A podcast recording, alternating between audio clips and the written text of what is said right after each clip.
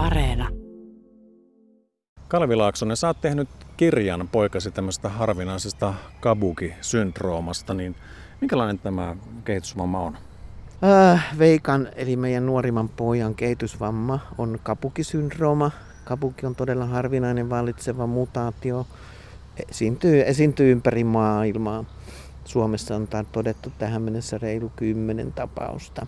Kabukissa puhutaan kehitysvammasta, joka voi olla erittäin lievästä erittäin vaikeaan. Ja meidän oman pojan Veikan kohdalla puhutaan erittäin vaikeasta kehitysvammasta, mikä näkyy muun muassa siinä, että hänellä lihaksiston ja luuston kehitys on huomattavasti normaalia jäljessä. Hänellä on tehty vaikea skolioosi selkäleikkaus 12-vuotiaana ja sitten edelleen on käytössä vaipat. Veikka ei oppinut ikinä puhumaan ja kommunikointi on se kaikkein haastavin asia varmaankin koko Veikan elämässä.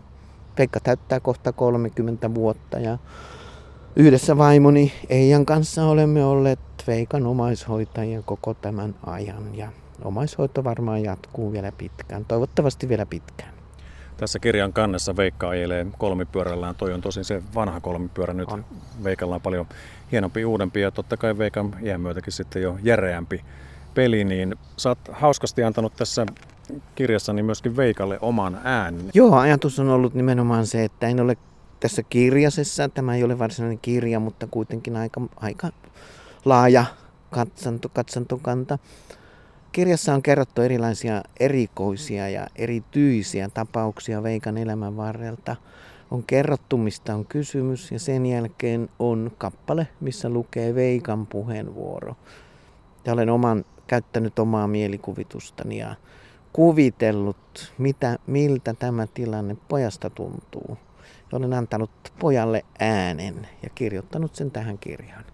Ja se varmasti on onnistunut jo aika hyvin, kun ajattelee, että teillä on 30 vuotta yhteiseloa, niin varmasti osaat aika hyvin tulkita Veikan ajatuksia ja mieltä, että mitä hän haluaa kulloinkin tehdä.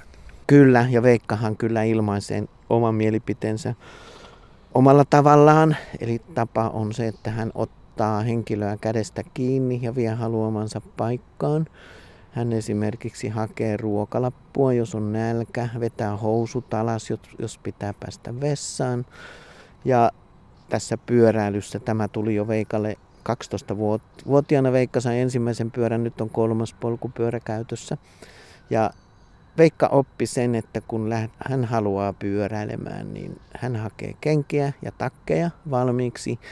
Ja alun alusta alkaen, jos löytää, niin usein myöskin isän eli minun kännykkäni. Hän tuo sen kännykän minulle, että ei lähdetä pyöräilemään, jos ei ole matkapuhelin mukana.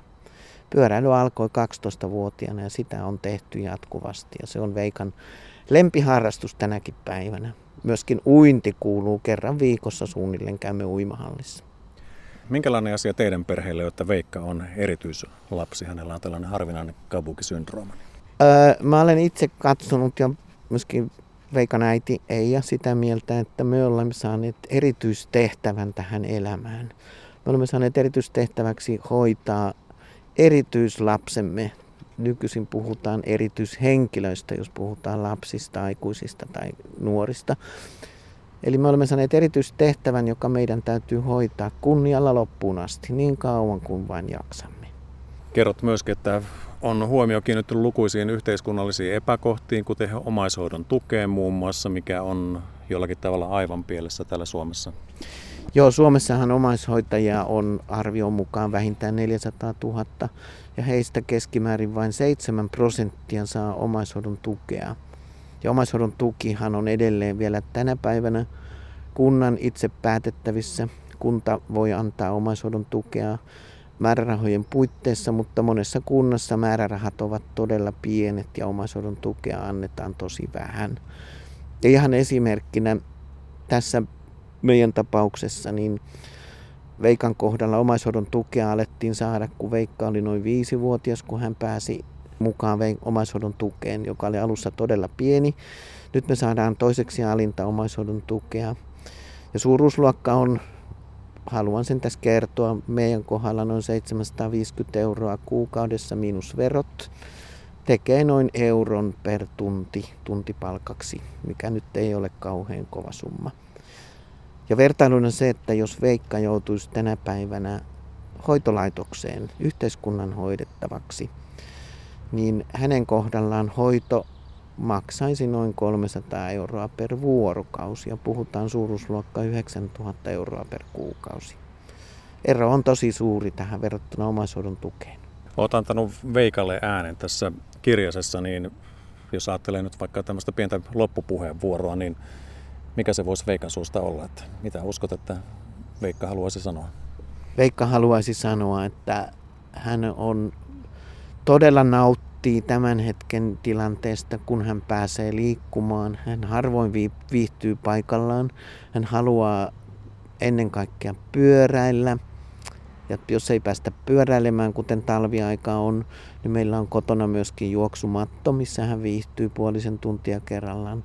Uinti on Veikalle todella mieleinen harrastus. Ja Veikka toivoo varmasti sitä, että jos me vanhemmat jossakin vaiheessa emme enää jaksaisi häntä hoitaa, niin löytyisi vastaavia hoitopaikkoja tai vastaavia ihmisiä, jotka ottaisi Veikan mielipiteen huomioon ja ajattelisi Veikan parasta. Se on tässä tärkeintä.